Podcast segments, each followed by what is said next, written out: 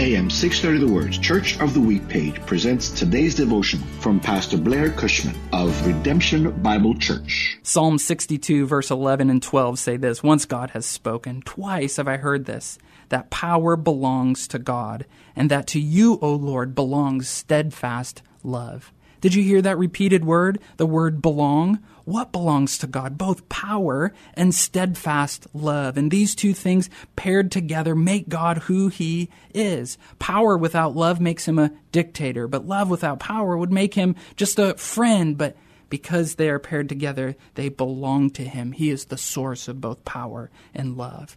Would you turn to the Lord today? He alone has the ability to make good things happen, to give you the hope that you need today.